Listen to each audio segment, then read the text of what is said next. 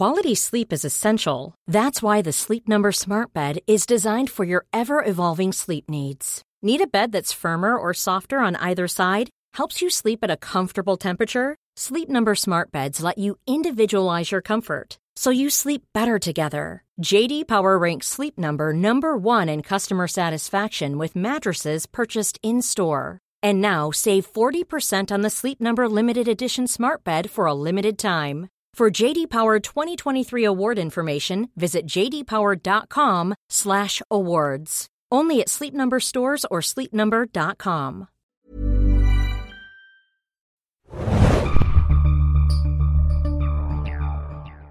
Hallo und herzlich willkommen, liebe Zuhörer und Zuhörerinnen, zu einer neuen Ausgabe des Serienjunkies Podcast. Nicht über eine Serie, sondern mal wieder über einen Film. Mein Name ist Felix, ich begrüße euch als euer Moderator und an meiner Seite sitzt The Marvelous Marvel Boy, Adam Oh. Arndt. Hallo, danke für diese Begrüßung. Ja, natürlich, immer wieder gerne. Wir, ihr habt es euch auch schon äh, denken können und ihr habt es euch auch schon am der Überschrift gesehen dieses Podcasts. Wir Aha. sprechen ein bisschen über den neuen Marvel-Film Doctor Strange. Der kommt am 27.10. in die deutschen Kinos. Jo. Wie du mir gesagt hast, eine Woche vorher, vor den, vor den Amis. Ich glaube schon, ja. Ziemlich krass, dass wir so früh dran sind. Ist Aha. aber öfter mal bei Marvel so Ja. tatsächlich, weil die müssen ja, glaube ich, auch weltweit Promotours machen. Promotouren, nicht Promotours, das ist nicht richtig deutsch. Promotouren organisieren und Benedict Cumberbatch kommt ja auch zum Beispiel nach Berlin zusammen mit Tilda Swinton und dem Regisseur äh, und wird dann so ein bisschen die Werbeltrommel rühren für das ganze Ding. Ähm, ja, und deswegen brauchen sie ein bisschen Zeit vorher für Deutschland und Europa. So ist das. Und wir haben das Ding schon gesehen in der Pressvorführung und werden Ja. euch, beziehungsweise äh, für euch das etwas besprechen. Vielleicht war es auch eine magische Presse. Ich war, war wirklich nur so ein Trick, so ein Hypnose. Äh, wir haben uns hier gemütlich zusammengesetzt an einem grauen, kalten Nachmittag in Berlin und werden ein bisschen über Doctor Strange sprechen, äh, wie wir den Film gefunden haben, was uns gut gefallen hat, was uns nicht so gut gefallen hat. Wir werden auch ein bisschen spoilern, das werden wir dann aber nochmal gesondert erwähnen, wenn es soweit ist. Adam wird die bekannte Spoilerglocke läuten. Kaka, Kaka! Das ist der Spoilerrabe. er sitzt mit uns hier im Studio. Und äh, dann geben wir vielleicht noch einen Einblick in die Post-Credit-Szenen, die es gibt, äh, oder an in gewisse Details, die wir beim ersten Mal sehen, vielleicht nicht so, aber bei der normalen Besprechung nicht verraten wollen. Jo. Adam, wir legen äh, wie immer mit etwas Vorgeplänkel los. Doctor Strange ist der zweite Film der dritten Phase von Marvel. Kann man So das gut hast du sagen? das Ich habe aufgeschrieben? das aufgeschrieben, weil die dritte Phase ging mit Civil War los. Ja. Äh, Doctor Strange ist jetzt zum einen das erste Mal so ein richtiger Doctor Strange-Film, also ein, ein Outing, ein, ein, ein, ein Coming Origin of Story, Magic? Coming of Magic Story ähm, von äh, Stephen Strange, Ja. einer bekannten Figur von Marvel. Äh, und ich habe immer gelesen, irgendwie, dass es ganz viele Versuche gab in der Vergangenheit, so einen Film auf die Beine zu stellen. Mhm. Hat aber nie geklappt. Jetzt ist es endlich soweit. Und du als alter Comic-Kenner, äh, bist du happy, dass Doctor Strange endlich sein, sein filmisches Outing bekommen hat? Ja, ich bin ganz ehrlich, also ich mag die Figur ganz gerne, aber Ja. es ist jetzt nicht so eine Figur, die, glaube ich, ein unglaublich langes Leben in Comicserien bisher hatte. Er ist immer eher so ein bisschen Teammitglied, auch bei den Defenders tatsächlich. Äh, äh, das, was ja bei Netflix kommt, sind jetzt nicht die Defenders im klassischen Sinne, sondern die Defenders bestanden früher mal so aus Doctor Strange, Silver Surfer, Hulk und Namor, glaube ich, teilweise.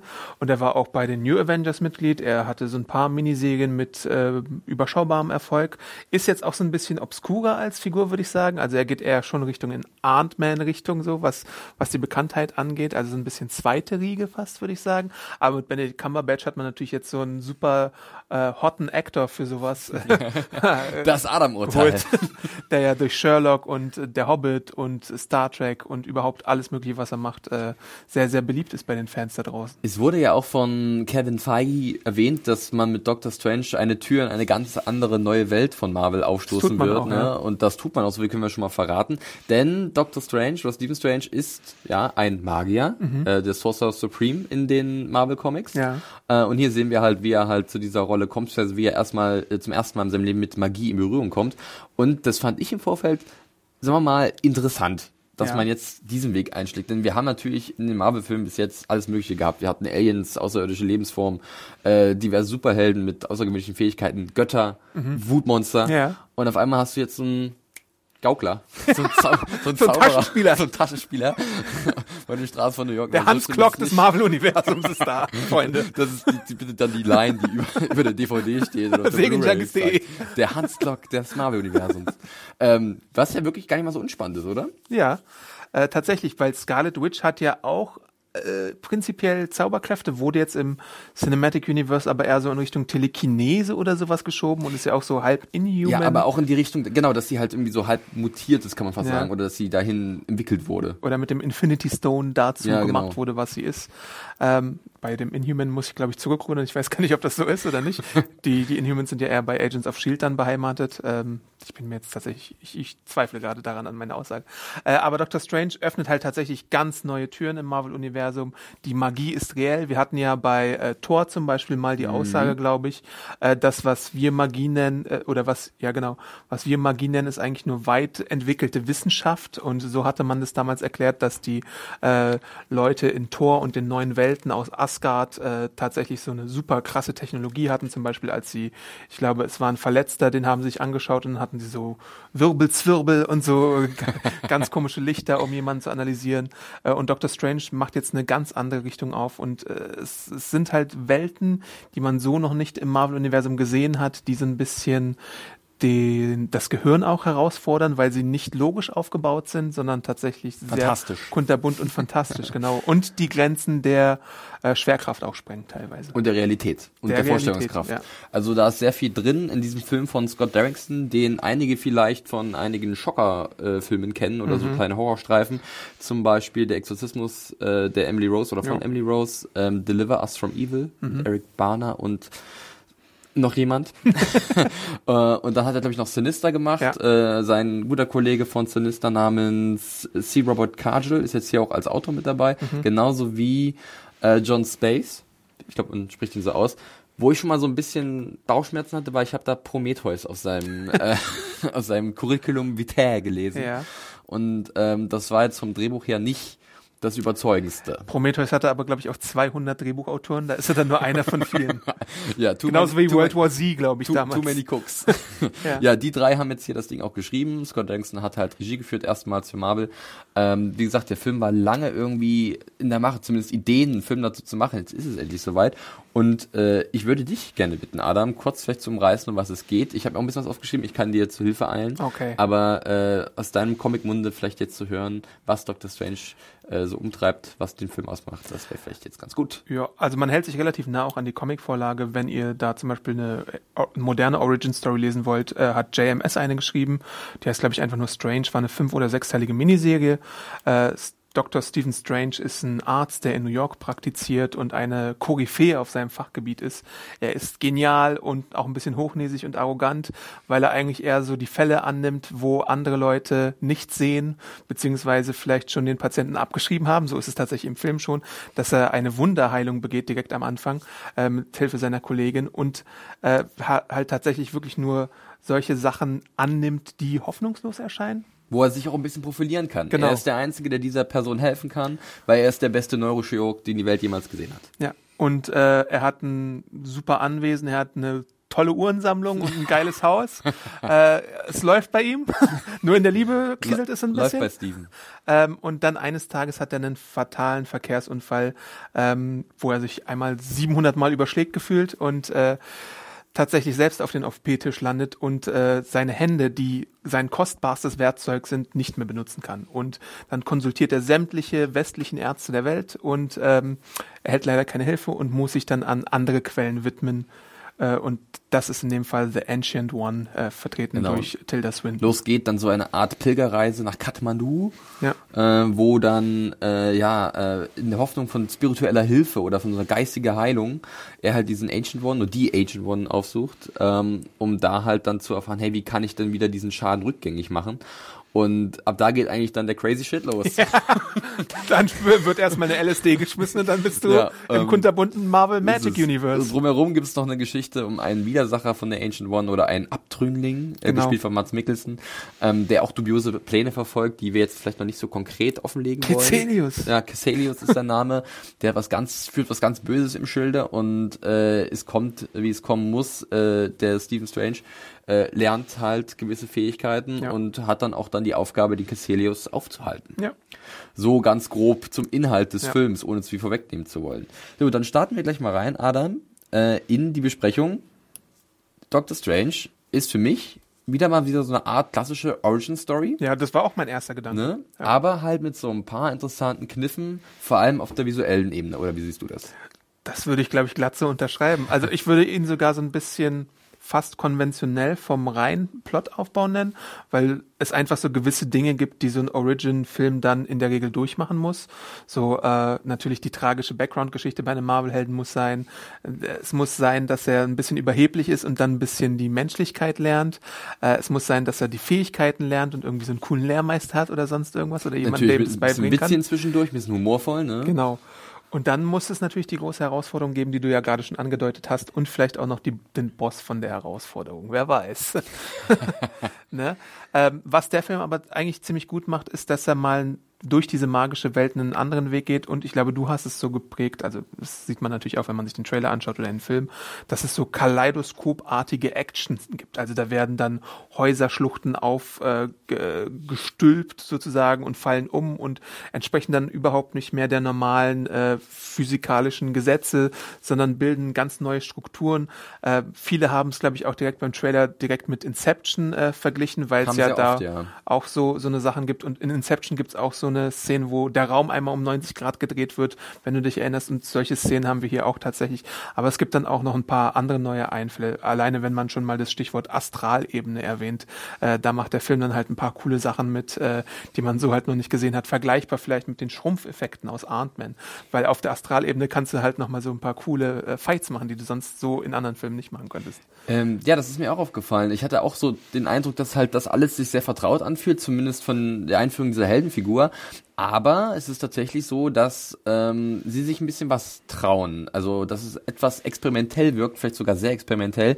Ähm, ich vermute mal, dass es, dass man es noch öfters lesen wird, dass vielleicht Doctor Strange einer der ich würde nicht vielleicht sagen bestaussehendsten Marvel-Filme, aber anders aussehendsten, deswegen schon Unkonventionell. unkonventionell, Ja. aber auch da hat er was. Das ist ein eigener Charme, ne? weil es halt so eine komplett neue Welt ist und sie gehen auch voll damit. Also sie lassen sich komplett drauf ein und ich glaube als Zuschauer oder als als Betrachter des Ganzen ist es auch nur ratsam, wenn man denn offen ist für die Marvel-Filme, ähm, sich auch komplett darauf einzulassen. Denn ähm, ganz klar, da hier werden die Grenzen der Realität gesprengt und man muss sich darauf einlassen. Ansonsten sitzt man irgendwann ein bisschen beleicht in der Ecke und merkt, das ist ja alles Quatsch und Käse. Das ist, da ist wirklich viel Quatsch und Käse mit dabei. Ja. Es ist einfach so.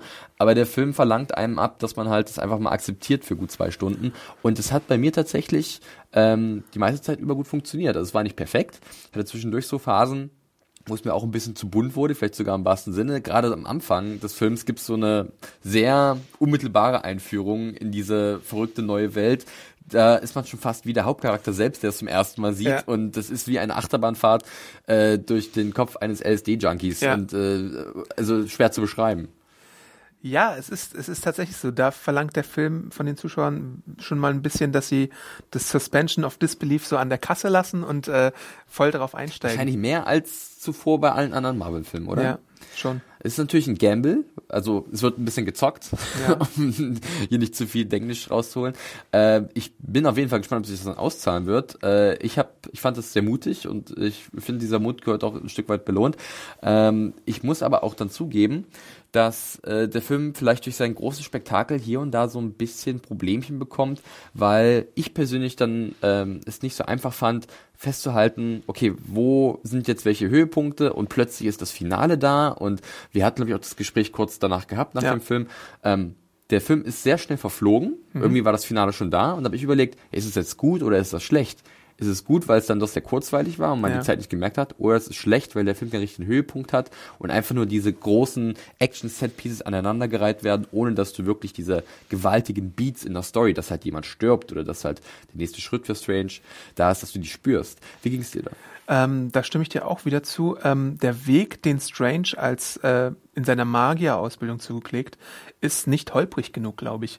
Also er, äh, er oder irgendwann ist dann so ein Sprung, der im Film nicht gezeigt wird, weil es ist tatsächlich am Anfang so, dass er große Schwierigkeiten hat, eben wegen seiner ähm, verletzten Hände, dass er so magische Gesten kann. Und dann gibt es halt so die Ansage, du brauchst deine Hände gar nicht, um diese magischen Gesten zu machen, sondern es ist so eine Kopfsache.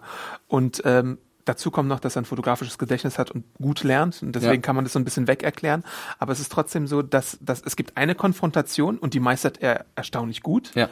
Auch mit Hilfe ein, seines äh, fantastischen Umhangs, äh, der so ein bisschen der Scene-Stealer Einer, ist. einer meiner liebsten Nebencharaktere in den Marvel-Filmen, glaube ich, bisher. Aber insgesamt läuft es dann doch ein kleines bisschen zu und dass er dann halt die größeren Herausforderungen doch ziemlich schnell meistert.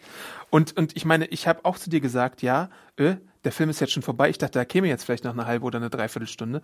Aber dann war tatsächlich schon der Showdown da. Und äh, ich finde es irgendwie positiv, weil ich es nicht bemerkt habe, dass, dass die Zeit vergangen ist. Aber ich sehe schon, dass man das auch auf jeden Fall kritisieren kann, wie das äh, inszeniert wurde. Ja, das ist halt strukturell sehr eigen, ähm, passt dann vielleicht auch zu den Dingern, die man sieht auf der Leinwand, Ja. ne, diese, diese, diese eigenwilligen Bilder.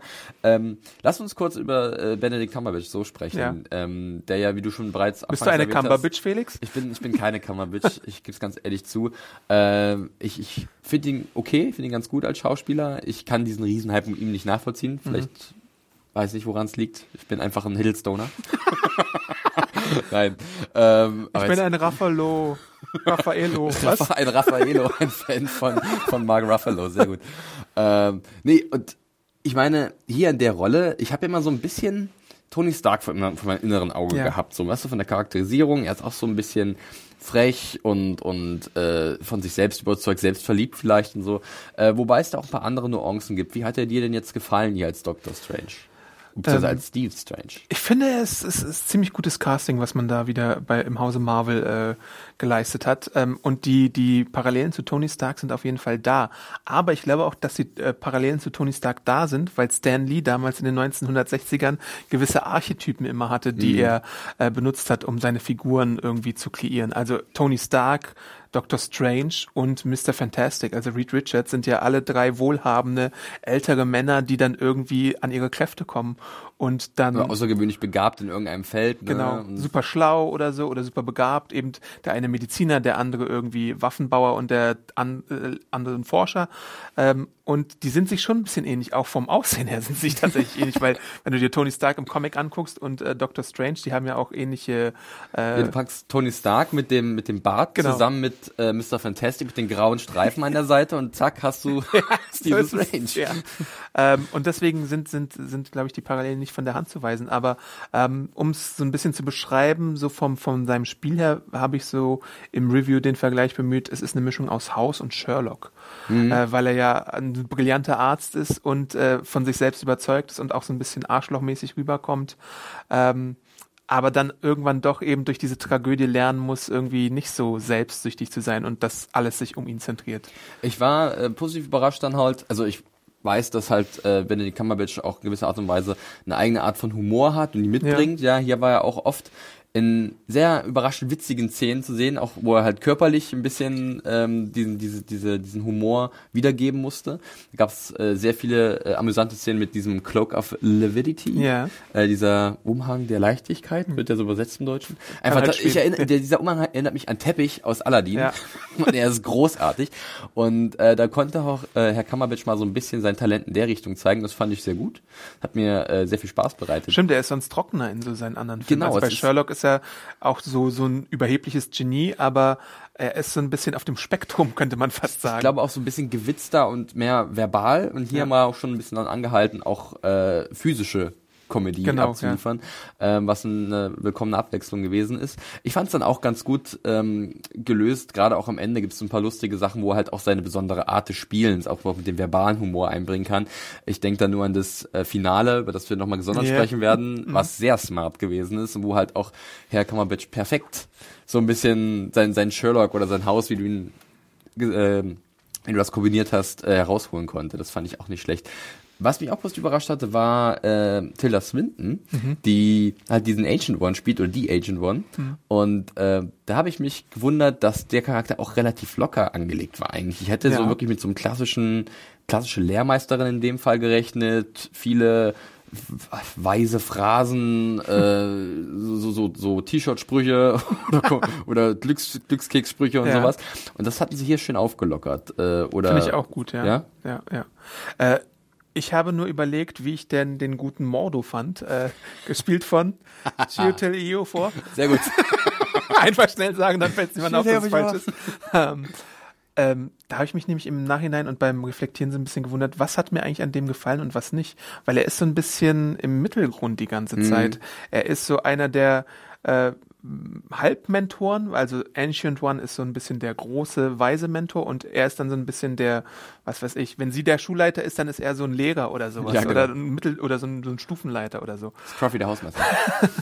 Genau, ähm, und ähm, ja, der ist ein bisschen im Nachhinein schwer zu fassen für mich. Was sagst du denn dazu? Ähm, ja, da müssten wir jetzt vielleicht ein bisschen äh, schon spoilern, das heben wir uns vielleicht auf Ja. noch zu der Rolle. Ähm, ich meine, Mordo ist ja auch eine bekannte Figur aus den Comics, Genau. hast du mir ja auch gesagt. Und ähm, da haben vielleicht einige schon so eine gewisse Vorahnung, was da passiert.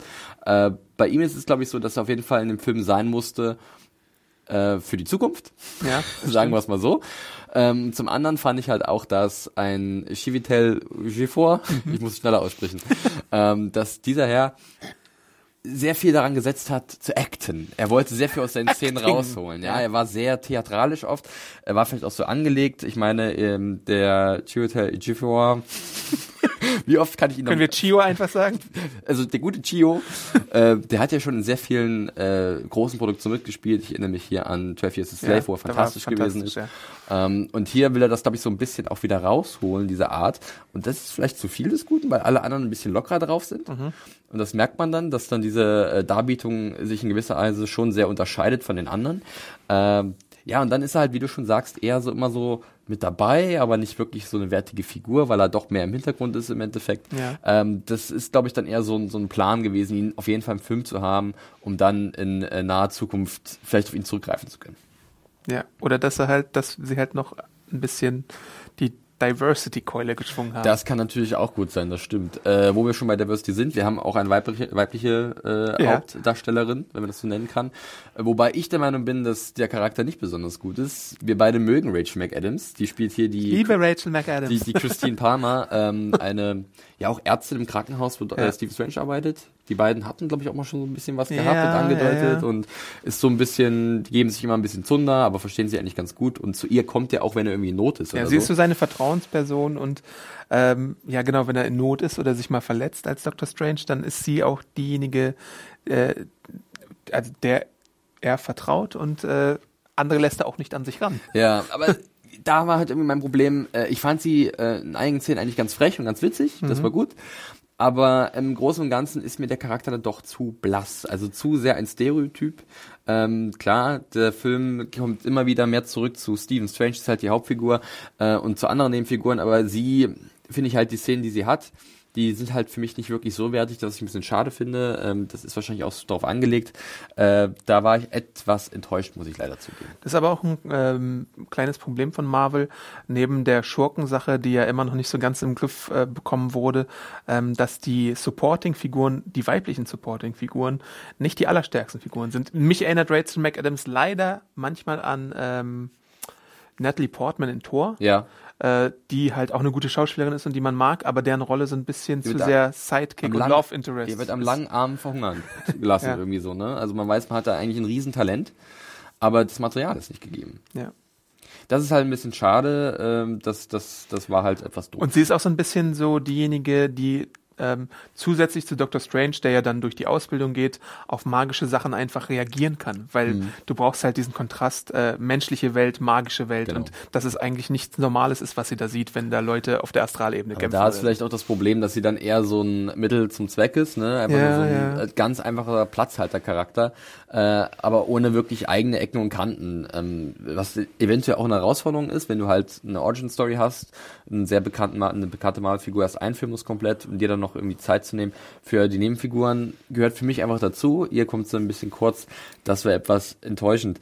Äh, wie fandst du denn den äh, vermeintlichen Schurken des Films, gespielt von Mats Mikkelsen, den ich persönlich auch sehr äh, gern hab in allen möglichen Filmen. Er ist ja sehr, sagen wir mal, äh, vielschichtig. Ja. Äh, wie hat er dich hier in der Rolle des äh, Casselius? Celius. Äh, ja, es ist wieder so ein, so ein, es ist, ach, weiß ich nicht. das sagt schon wieder fast einiges, wie ich darauf Es ist reagiert kein habe. Christopher Ecclestone aus Tor 2. Ja, er ist Many of us have those stubborn pounds that seem impossible to lose, no matter how good we eat or how hard we work out. My solution is PlushCare. PlushCare is a leading telehealth provider with doctors who are there for you day and night to partner with you in your weight loss journey. They can prescribe FDA-approved weight loss medications like Wagovi and Zepbound for those who qualify. Plus, they accept most insurance plans. To get started, visit plushcare.com slash weight loss. That's plushcare.com slash weight loss.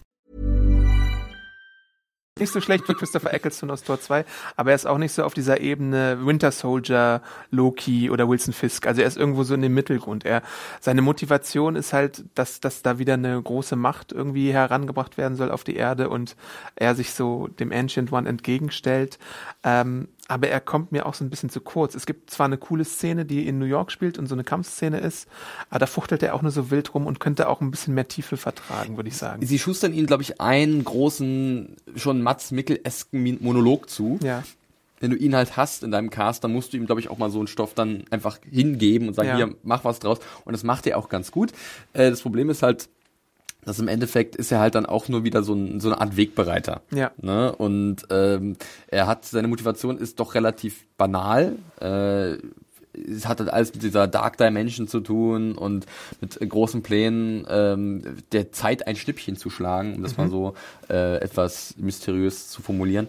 Äh, aber im Großen und Ganzen ist das so irgendwie austauschbar. Das fühlt sich nicht an wie sowas Persönliches oder wie wirklich was, was er unbedingt will, sondern wir brauchen jetzt einfach jemanden, der halt den Bösewicht spielt und dann nehmen wir am besten Mats Mikkelsen und der kriegt ein bisschen Schminke auf die Augen und dann darf der ein bisschen die Hände rumwuchteln und das war's gewesen. Ja. Das war auch so ein bisschen doof, da hatte ich schon definitiv mehr Spaß an äh, so Szenen, wo man halt dann wirklich mehr mit Stephen Strange zu tun hatte, äh, mit seiner Ausbildung, mit seinem Werdegang Und mit Wong. und mit Wong. Gespielt von Benedict Wong, äh, den ja einige vielleicht das Marco Polo kennen und vielen anderen Sachen.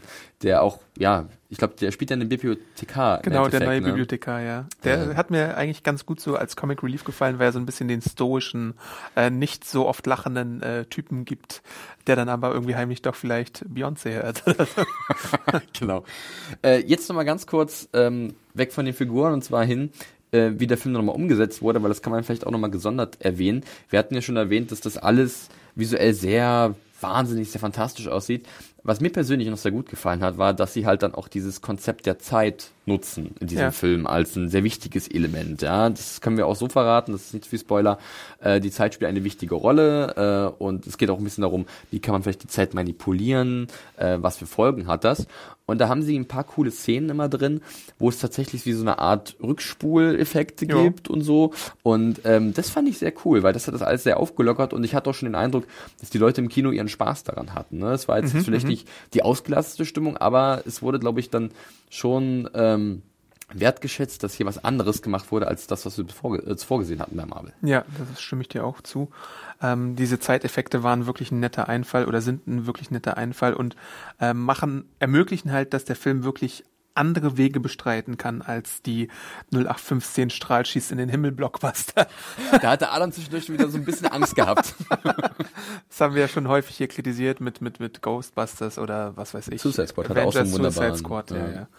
ja. Äh, das wird hier zum Glück, zum Glück vermieden und es ist auch nicht so ein, na gut, das Finale ist halt ein bisschen anders, aber ja, es ist, es ist gut gelöst, finde ich. wie haben dir denn teilweise die Effekte noch gefallen, dann in diesen anderen Welten, die wir gesehen haben? Äh, war das für dich Desorientierend? Ja. Also manchmal sah es so ein bisschen, also billig ist ein böses Wort, aber es sah halt so nicht ganz so hochwertig aus, aber es war, glaube ich, auch natürlich beabsichtigt, weil sie halt diese anderen Welten irgendwie darstellen Mhm. wollten. Also ähm, das ist definitiv gewöhnungsbedürftig gewesen. Meinst du so, so blaue Fropfen, die dann da Ja, ja, ich habe ich hab es die, die farbenfrohe Hodenwelt genannt, weil alles so, so, so, Oh so sehr unförmig aussah. Hallo, willkommen bei den Serienjunkies. Garantiert äh, für jung und alt. Ja, aber irgendwie muss man ja so abstrakte äh, Konstrukte darstellen und ähm, ja, also äh, sowas ähnliches gab es ja auch bei Ant-Man schon mit dieser Mikro-Dimension und da hast du ja auch so eine ähnliche Gestaltung, glaube Mhm. Genau, ich, daran hat es mich so ein bisschen erinnert. Ne? Ähm, ansonsten erinnert mich die, die, die äh, optische Komponente halt so, das habe ich mir hier rausgeschrieben, Inception habe ich ja schon erwähnt, aber natürlich gibt's dann auch so äh, 2001, wer den Film mal gesehen hat, so die letzten 20 Minuten Ja. oder so, da gibt's ja dann auch so ein paar Querverweise daran. Und ein Film, der auch 2001 wieder ver verweist, ist Interstellar, wo es ja dann auch nochmal so eine, so, eine, so eine abgedrehte Szene gibt, äh, so kann man sich so ein bisschen manche dieser Dimensionen auch vorstellen.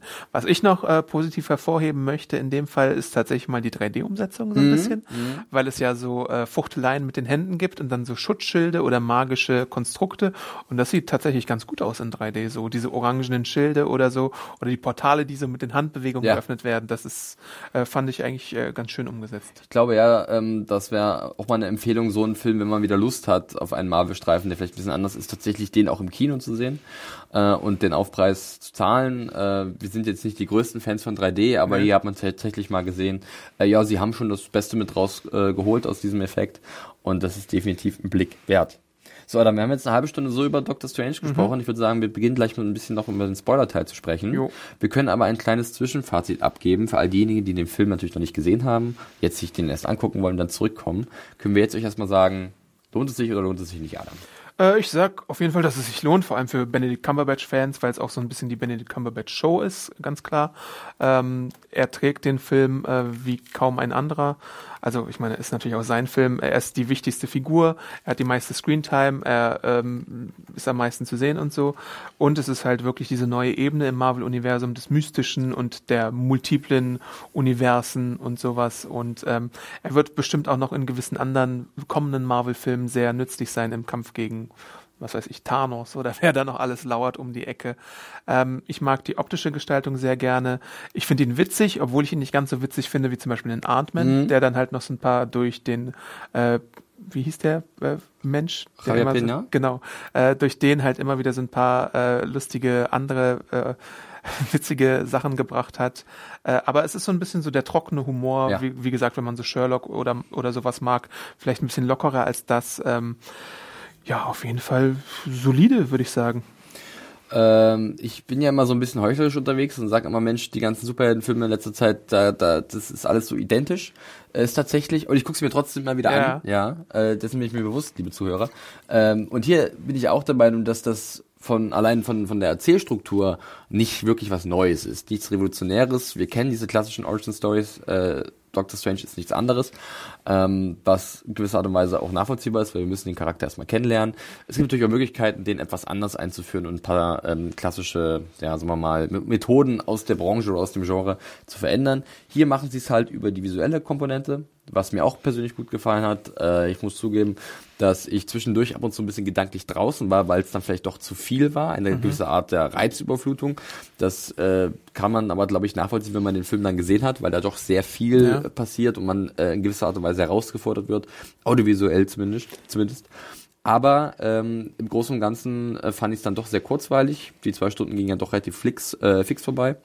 Und äh, ich war auch sehr angetan dann vom Finale, über das wir gleich noch sprechen werden, weil das war meiner Meinung nach ziemlich smart gelöst und da war vielleicht auch so ein Unterschied zu anderen Superheldenfilmen, die ja dann immer zum Ende relativ identisch ablaufen.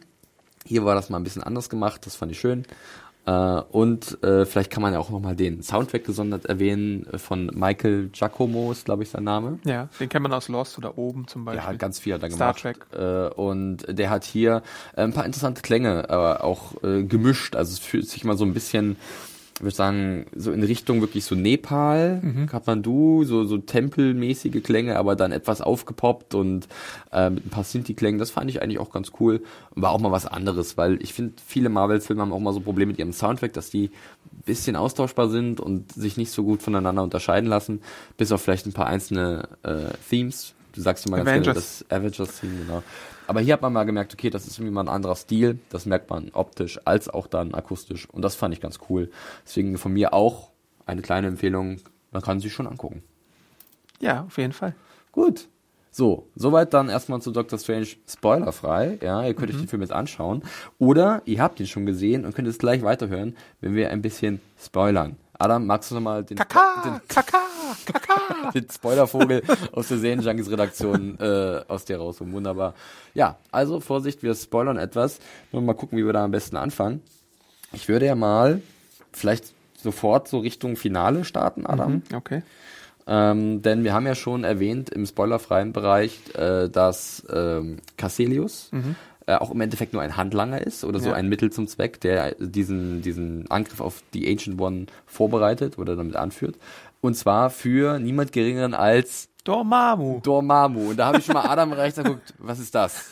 wer, wer oder was ist Ich hatte auch Dormammu? tatsächlich erstmal, als ich ihn das erste Mal gesehen habe, er wird ja angedeutet, bevor er da ist, sieht man ihn schon so schemenhaft und da habe ich mich gefragt, ist er das jetzt oder ist das, was ist das für eine Form? Ja. Ist das, ähm, die, die, äh, äh, also er hat so ein bisschen die Funktion, habe ich so den Eindruck, wie ein Galactus fast. Mhm. Er wird so ein bisschen als Verschlinger von Welten auch äh, charakterisiert. Der Herrscher über die Dark Dimension. Genau, so, und man ne? sieht äh, klassischerweise nur so seinen Kopf, so, so seinen gigantischen Schädel, äh, der dann irgendwann mit äh, Stephen Sta Strange spricht, weil äh, Strange hat das Auge von Agamotto und damit kann äh, er die Zeit kontrollieren, wie wir schon angedeutet haben. Und ähm, bei dem großen Showdown, der glaube ich in Hongkong stattfindet, Mhm. ähm, kann er halt den Angriff von äh, Casselius äh, rückgängig machen und dann, weil Dormammu im zeitfreien Raum quasi agiert, kann er zu dem hingehen und immer wieder die gleiche Unterhaltung abspielen lassen und er sagt, I have a Bergen und dann, dann möchte er verhandeln mit ihm und sagt, äh, hier, pass mal auf und dann wird er immer wieder erschlagen auf verschiedenste Art und Weisen und getötet und äh, zermalmt und äh, desintegriert und sonst irgendwas. Das ist ganz witzig, denn er hat dann wirklich dann dieses Druckmittel, ja, ich behalte dich in diesem Loop für alle Zeiten, Mhm. außer du ziehst ab und lässt die Erde in Ruhe, denn dieser Dormammu, der will halt alles in sich vereinen, äh, lebt halt oder herrscht von dieser Dark Dimension aus, wie kann man das beschreiben? Das ist wie so ein, wie ein dunkler Teil dieses Multiversums, was sich eröffnet. Wo man ne? unsterblich sein kann. Danach strebt dann auch der von Mats Mikkelsen äh, gespielte Bösewicht danach, dass Ja, er ewiges Leben hat. Und ich glaube, viele erwarten dann, glaube ich, so beim, am Ende von äh, Doctor Strange, dass es dann wieder so einen gen Kampf gibt. Der Lichtstrahl gen Himmel, Mhm. Ja. mit dem man Dormammu dann tötet. Den gibt's nicht. Es wird eher dann wirklich, denn wie du es gerade erwähnt hast, Stephen Strange springt halt zu Dark Dimension und hat ihn in diesem Loop gefangen, diesen, Ja. dieses unglaublich gewaltige Lebewesen. Und äh, nimmt halt im Kauf, ständig umgebracht zu werden. bis er, äh, oder halt zu sagen, okay, nein, ver äh, verfatzt dich wieder und du kommst aus diesem Loop raus und alles ist gut. Ja. Das fand ich eigentlich ganz witzig, hat mich so ein bisschen an Edge of Tomorrow erinnert, also täglich Ja. grüßt das Murmeltier. Genau. Ähm, und da hat auch äh, Benedict Cumberbatch eigentlich ganz witzig so so ein bisschen diesen diesen äh, leicht arroganten, Ja. äh, wortgewandten, gewitzten Typen raushängen lassen. Ich habe bestimmt zehn ich gut. Minuten da durchgelacht. Das ist äh, auf jeden Fall eine sehr witzige Sache, äh, wie das präsentiert wird. Das war ein cleverer Einfall, ja. Und im Endeffekt funktioniert es ja auch ganz gut. Du hast es erwähnt, äh, dieses Auge von Agamotto, ne, ein magisches Amulett, was er, Amulett, was sich äh, Strange zwischendurch schon aneignet, äh, ist halt eine sehr mächtige Waffe. Damit kann er halt die Zeit manipulieren. Und wie viele ja vielleicht dann schon längst mitbekommen haben, handelt es sich bei diesem Auge von Agamotto auch um einen Infinity-Stein, Ja. ähm, der für einen gewissen Thanos noch von Interesse sein könnte. Ja. Das Beste war gewesen, wie ich Adam dann gefragt habe, für was ist denn jetzt dieser Infinity-Stein? Und er so, Zeit. So, ah! Jetzt ergibt alles Sinn. Ja. Ja. wir haben jetzt den gelben gesehen, der irgendwo in der Stirn von, von äh, Dings ist. Ja. Äh, wie war sein Name gleich nochmal? Vision. Genau, äh, dann hatten wir den Äther, das ja. rote. Ja. Das dürfte irgendwo bei Tor noch sein. Ja. Lila haben wir, glaube ich, auch gesehen in Guardians. Genau, und blau war hier im Hokey Pokey Steak. Ja, aber ist das im Hokey-Pokey-Stick nicht auch gleichzeitig gelb? Also, wie ihr merkt, es gibt schon jetzt ganz viele verschiedene Steine in verschiedenen Farben und die Steine für diesen Infinity Gauntlet, der irgendwann dann noch Oder halt, einer kommt. ist, glaube ich, der, der Tesseract auch, oder? Ja, Ja. gut. Okay. Also auf jeden Fall haben wir jetzt, glaube ich, jetzt könnten jetzt alle Steine da sein, oder? Fehlt noch einer? Hm, weiß ich nicht genau. Könnt Müssen wir nochmal nachgucken, Müssen wir glaube mal ich. nachgucken. Auf jeden Fall könnt ihr euch das schon mal vor- vormerken. Ähm, dieses, dieser mächtige, dieses mächtige Artefakt wird noch eine Rolle spielen wahrscheinlich. Äh, und äh, Der Collector hat doch noch einen, oder? Der hatte auch einen. Der Aber hatte ich ja glaube, der hat das, das lilanen. Ja, ja. Den roten. Wir sprechen nicht mehr über die Infinity-Steine. Wir wissen auch nicht mehr, wo sie sind. Egal. Äh, Die sind alle im, in der Galaxie verteilt. Genau, und sie müssen ja irgendwann zum Einsatz kommen, denn, wie wir wissen, äh, schlägt irgendwann die Stunde des Infinity War, genauer im äh, Mai 2018. Jo. Und da könnte es ja schon soweit sein. Wahrscheinlich, ja. Ja, so ist es. Äh, das war so- so ein bisschen das, das, das Ende sozusagen des Films, äh, was halt doch nochmal ganz interessant gemacht wurde und was auch Spaß gebracht hat. Zwischendurch ähm, gibt's noch diesen Moment für Strange, wo er halt nochmal wächst, beziehungsweise eine neue Aufgabe bekommt, denn die Ancient One stirbt. Ja, Tilda Swintons Charakter äh, geht von uns und die Aufgabe des Sorcerer Supreme wird übertragen. Ja. Das ging relativ fix. Ich weiß nicht, ob er schon als Sorcerer Supreme gilt. Aber am Ende, das sprechen wir gleich drüber, Ja. gibt es halt eine Szene in so einer Post-Credit-Scene, wo er schon so spricht, als wäre das Multiversum jetzt seins zum Beschützen. ja. Und von daher war schon mal Aber wir wissen ja, dass es drei Standpunkte gibt. London, äh, New York und äh, Hongkong. Mhm. Und vielleicht ist er einer von den dreien. Ach so, meinst Ich bin du? mir jetzt gerade nicht Vielleicht so in New York, ja, das kann sein. sicher, ja. So, ein, so ein Gatekeeper oder Ja. wie man das nennt, ja. Das kann natürlich auch sein. Wenn er wirklich der Sorcerer Supreme ist, dann ging das wirklich ganz schön schnell. Dann würde das ziemlich fix gegangen sein, Ja. das stimmt, ja. Wie fandst du dann den, den, Abschied von, von The Ancient One? Äh, war ja auch ein Charakter, äh, oder ist auch ein Charakter, der so ein bisschen undurchsichtig ist, wo auch klar wird, ja, Ähm, sie hat auch die Macht Dreck missbraucht. Ja. ja, um selbst Zeit auszutricksen. Und da war halt Mordo persönlich sehr enttäuscht, Ja. ähm, weil er dachte, es wäre halt der Ancient One ist halt ein, ein reines Lebewesen, frei von Sünde. Aber nein, äh, wie, kann sie so, wie kann sie sonst seit über 100, 200 Jahren leben? Macht korrumpiert, absolute Macht korrumpiert, So absolut. ist es. Ähm, ja, es, es war so ein bisschen so ein Ding, was man erwarten konnte, finde ich tatsächlich, weil äh, irgendwie muss ja Strange dann so ein Upgrade erfahren und deswegen musste sie weg. Äh, dachte ich mir schon. Ähm, der Abschied war ganz emotional, war, war in Ordnung, fand ich. Ähm, und Tilda Swinton mochte ich halt wirklich sehr gerne in dem Film, weil, weil wie du schon gesagt hast, äh, ist sie jetzt nicht so der Mr. Miyagi-Typ, sondern Mhm. tatsächlich so ein bisschen wärmer und äh, ein bisschen Lockerer. lockerer, ja, Ja, tatsächlich. Überraschend locker. Ja. Ja, so viel dazu. Ja, dann, wir hatten ihn gerade schon erwähnt, Mordo. Wir arbeiten jetzt ein paar Spoilerpunkte ab. Mordo, wie ich ihn liebevoll genannt habe, in der sächsischen äh, Version. Ähm, der Mordo, der wird dann klar, oh, oh, oh, der will nicht mehr. Der findet das alles doof, was, was hier passiert Ja. ist. Ähm, und äh, es wird dann auch angedeutet, hm, der könnte irgendwann zum Schurken werden. Genau, Mordo ist, glaube ich, jetzt fällt es mir wieder ein, so ein bisschen so ein regelkonformer Typ, Mhm. der halt möchte, dass man seine Macht nicht missbraucht, aber dann paradoxerweise halt dazu übergeht, dass er den magischen Figuren die Macht absaugen möchte. Mhm. Denn es gibt eine Figur, die ist auch diejenige, die äh, Dr. Strange auf seine Reise schickt äh, nach Kathmandu, äh, die querschnittsgelähmt war und durch die Ausbildung dann wieder durch Magie gehen kann und der saugt halt die Energie ab und sagt dann äh, too many äh, sorcerers und er möchte halt, glaube ich, die Anzahl derjenigen, die Magie beherrschen, dann ausmerzen, was auch comic-konform ist, weil die Figur ist in den Comics auch eher äh, ein Bösewicht. Ähm, und legt sich dann mit Strange an. Und vielleicht wird er ja dann auch wieder irgendwie was mit Dormammu machen oder selbst irgendwie ähm, magische ähm, Fights irgendwie auslösen. Man es weiß ist, nicht es genau. ist vorstellbar, dass er eventuell dann in einem weiteren Strange-Film als Antagonist dann da ist oder Ja. vielleicht, dass er in einer anderen Form wieder zurückkehrt. Ähm, ist jetzt nicht so verkehrt, den Chiwetel Ejiofor Ja, als äh, Darsteller weiter zu behalten. Ähm, wir hatten jetzt ja so, also ich hatte so ein bisschen meine Kritik geäußert, dass das vielleicht etwas übertrieben hat mit seiner Darbietung. Aber ähm, ich denke, es gibt schlechtere für diesen Posten. Und Das vielleicht stimmt. werden sie das noch so ein bisschen dann runterfahren wieder oder sie finden einen neuen Oder äh, sie Ansatz. drehen's auf Oh, sie drehen es richtig hoch. und dann hat er so sein flashy äh, gelb-grünes Kostüm im nächsten Teil an und macht super Show.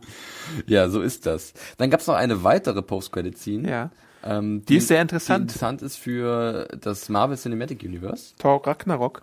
Ähm, es gibt einen Auftritt von Chris Hemsworth, der äh, Bierschnelltrinker ist und irgendwie die Metgläser super schnell oder Bier oder Met äh, sehr schnell äh, leert und Dr. Strange muss sie dann magisch wieder auffüllen. Und es geht darum, dass sie ja auf der Suche sind nach einem gewissen Odin. Äh, Teil 2 von äh, Thor endete ja mit Loki als Odin auf dem Thron, aber der echte Odin ist wohl verschütt gegangen Ja. und den muss man nun suchen und Strange bietet da irgendwie Hilfe an als magischer Guide auch. Ähm, also ich glaube, der, die, die, die Post-Credit-Szene greift wieder wie bei Captain America Civil War so ein bisschen in die Mitte des Films vor, habe ich so den Eindruck, oder? Das kann sein. Also äh, es war ja bisher nur so bekannt, dass in Thor Ragnarok, ähm, der von Taika Waititi, äh, wo, er führt da Regie, der, Neu der, der Neuseeländer, was ja schon mal so sehr spannend ist, Ja. ähm, dass bei dem Film wie gesagt, Chris Hemsworth als Thor dabei ist, Loki wird wieder eine Rolle spielen, äh, gab es ja auch schon Bilder und Mark Ruffalo als Hulk. Dass jetzt irgendwie in Doctor Strange da eine Rolle spielt, das war jetzt noch nicht so bekannt. Und hier in der Szene sagt er tatsächlich, I'm gonna help you with it. Ja. Oder sagt, ich, ich werde helfen, dass du ihn hier findest, den Odin, ähm, deinen Vater, und äh, dann kriegen wir das schon irgendwie hin, weil Strange ja anscheinend dann interessiert ist, dass halt das Multiversum irgendwie, dass die Balance gehalten wird. Und Ja. er sagt ja auch, ja, dein Bruder Loki oder Halbbruder Loki, er hat ja schon ein paar Mal Probleme gemacht, sollte nicht wieder passieren. Wie können wir das Problem am schnellsten lösen? Okay, ich helfe dir. Ja. Das wäre natürlich sehr interessant. Und der passt natürlich auch relativ gut in diese etwas abgehobenere äh, nordische Götterwelt mit den neuen Welten. Aber ich glaube fast nicht, dass er so eine große Rolle dann spielen wird. Äh, vielleicht ist es wirklich, wie du gesagt hast, dass das so ein, so ein Zwischending ist, dass er mal schnell zur Hilfe kommt, wenn irgendwas ist. Mhm. Aber ansonsten glaube ich nicht, dass Benedict Cumberbatch äh, so einen großen Anteil an Tor 3 haben wird. Das müssen wir abwarten. Müssen wir auf jeden Fall abwarten. Ich meine, ähm, man übergeht jetzt natürlich auch, ich glaube, in der Reihenfolge würde jetzt Guardians 2 kommen Ja. im äh, nächsten Jahr und dann gleich äh, auch noch Spider-Man Homecoming. Oh ja. Die laufen aber alle so ein bisschen getrennt voneinander. Da ist ja dann eher der Tony Stark oder der Iron Man mit involviert. Äh, und dann wird man sehen, wie das dann zusammenpassen wird mit Thor Ragnarok. Ne? Also äh, war jetzt nicht uninteressant. Ja. Ja.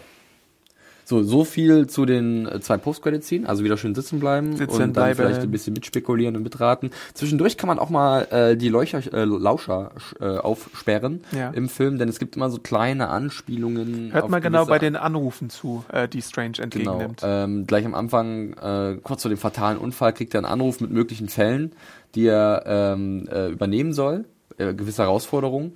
Und es sind, glaube ich, drei Stück und damit, dabei könnten schon gewisse Charaktere gemeint sein aus diesem Marvel Cinematic Universe, die schon aufgetreten sind oder die eventuell noch auftreten werden.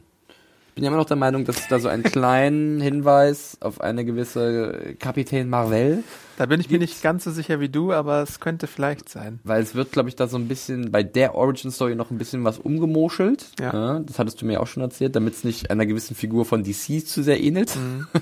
Kurz gesagt Green Lantern. äh, da wird man auch erwarten müssen, in welche Richtung das geht. Also es gibt wieder ein paar Easter Eggs zwischendurch. Äh, da kann man dann als aufmerksamer Zuschauer äh, vielleicht äh, ein, ein paar kleine Freuden draus ziehen. Ja. Und gespannt kann man auch sein, ob äh, vielleicht im Marvel Cinematic Universe Benedict Cumberbatch irgendwann mal auf äh, den guten Martin? Freeman. Martin Freeman treffen Ja, wird. der eventuell in dem Black, Black Panther Film eine Rolle spielen könnte.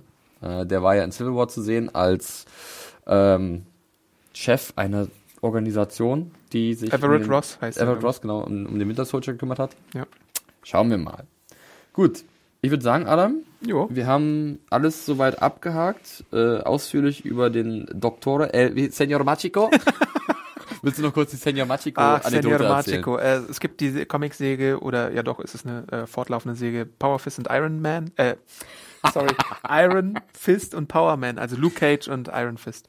Und die wenden sich im ersten Story Arc ihrer Säge an den äh, Senor Magico, der so ein bisschen der hispanische Doctor Strange ist und äh, so ein bisschen auch hated gegen Doctor Strange, weil er angeblich ein Quacksalber ist und nichts von seiner Magie versteht. Und diese Figur ist einfach herrlich. Äh, Ach, Pendejo und so ihn.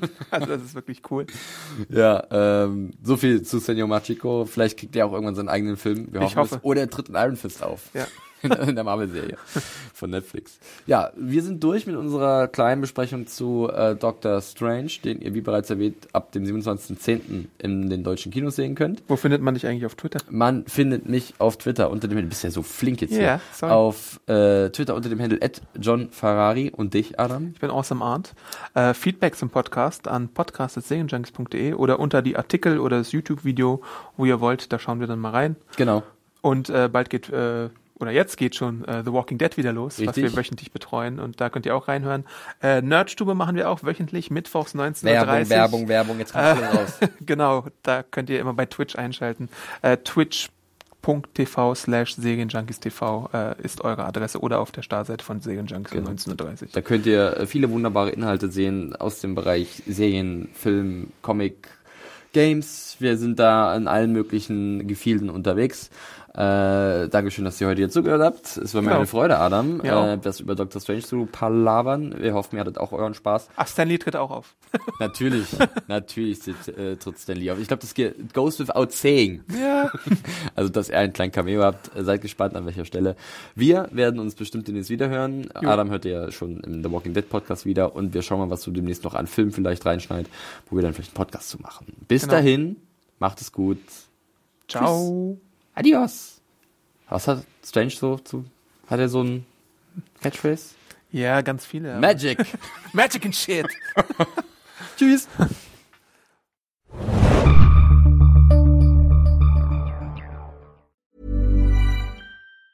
Hey, it's Danny Pellegrino from Everything Iconic.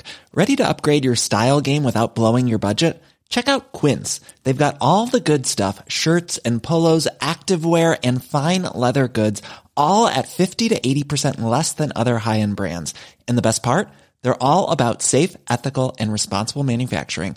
Get that luxury vibe without the luxury price tag. Hit up quince.com slash upgrade for free shipping and 365 day returns on your next order. That's quince.com slash upgrade.